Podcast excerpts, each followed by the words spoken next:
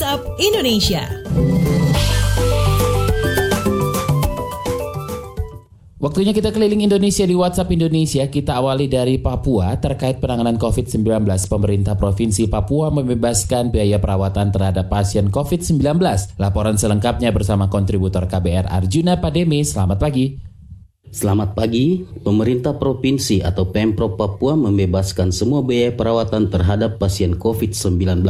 Menurut juru bicara Satgas Penanganan COVID-19 Papua, Silwanus Sumule, Kebijakan itu diambil Pemprov Papua sebagai upaya penanganan pandemi COVID-19 di wilayahnya.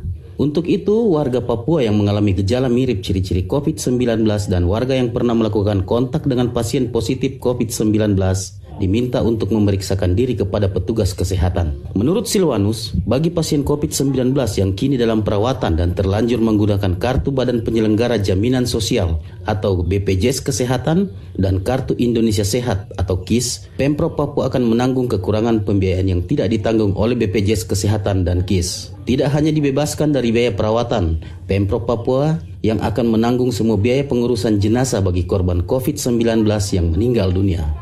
Saudara, selain pembebasan biaya perawatan terhadap pasien COVID-19, Pemprov Papua juga akan memberikan bantuan sosial kepada masyarakat terdampak pandemi COVID-19.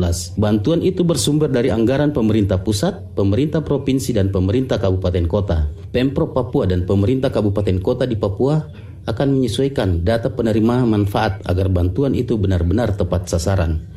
Demikian, saya Arjuna Pademe melaporkan untuk KBR.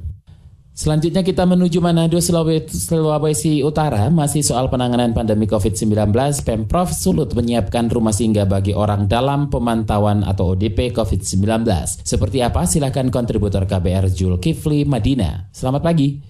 Selamat pagi. Makin meluasnya penyebaran COVID-19 atau virus corona di Sulawesi Utara, di mana berdasarkan data per tanggal 13 April 2020, ada 17 pasien positif COVID-19 dan orang dalam pemantauan atau ODP sebanyak 277 serta pasien dalam pengawasan atau PDP ada 32 pasien. Untuk mempercepat proses pemeriksaan hasil COVID-19 yang sebelumnya dikirim ke pusat, maka pada minggu depan Sulut sudah memiliki laboratorium sendiri khusus pemeriksaan hasil COVID-19.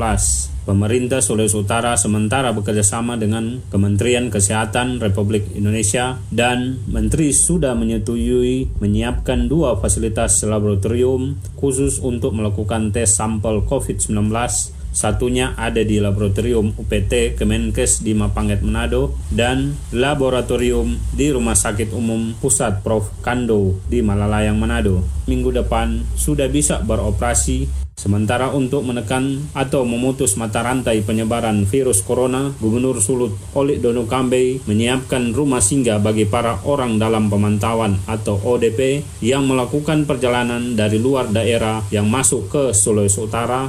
Rumah singgah tersebut saat ini sudah siap dipakai. Rumah singgah yang disiapkan ada di kantor di Klat Maumbi Kabupaten Minahasa Utara, memiliki kapasitas 100 kamar. Kantor Bapelkes Malalayang Manado ada ada 270 kamar, Asrama Haji Tuminting Manado ada 300 kamar, dan LPMP Sulut di Pineleng, Kabupaten Minasa ada 40 kamar. Demikian laporan Sulkifli Madinah dari Manado.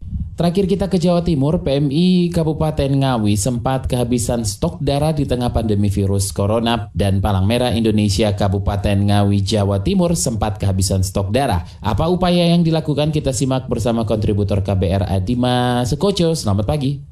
Selamat pagi, PMI Kabupaten Ngawi, Jawa Timur sempat kehabisan stok darah di tengah pandemi virus corona. Menurut teknisi transfusi darah unit transfusi darah PMI Kabupaten Ngawi Sri Indriati, stok darah di PMI sempat kosong pada hari Minggu lalu, sehingga PMI kesulitan memberikan pelayanan kebutuhan darah kepada sejumlah rumah sakit serta pelayanan kebutuhan darah khususnya bagi penderita talasemia. Untuk sementara, ketersediaan stok darah di PMI Ngawi hingga selasa siang tinggal 48 kantong. Sebelumnya, saat kondisi normal, PMI Kabupaten Ngawi bisa menyediakan sekitar 900 kantong darah setiap bulan. Oleh karena itu, PMI menjemput bola pelayanan donor darah di Polres Ngawi dengan memperlakukan physical distancing selama kegiatan donor darah. Dengan tambahan sekitar 150 kantong dari donor darah di Polres Ngawi, stok darah PMI Ngawi diperkirakan aman untuk dua minggu ke depan. PMI berharap kelompok masyarakat yang akan melaksanakan donor darah secara berkelompok melakukan pemberitahuan kepada kantor kepolisian terdekat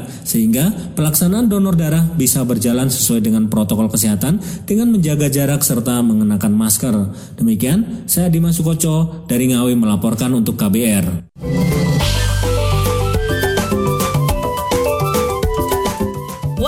Indonesia.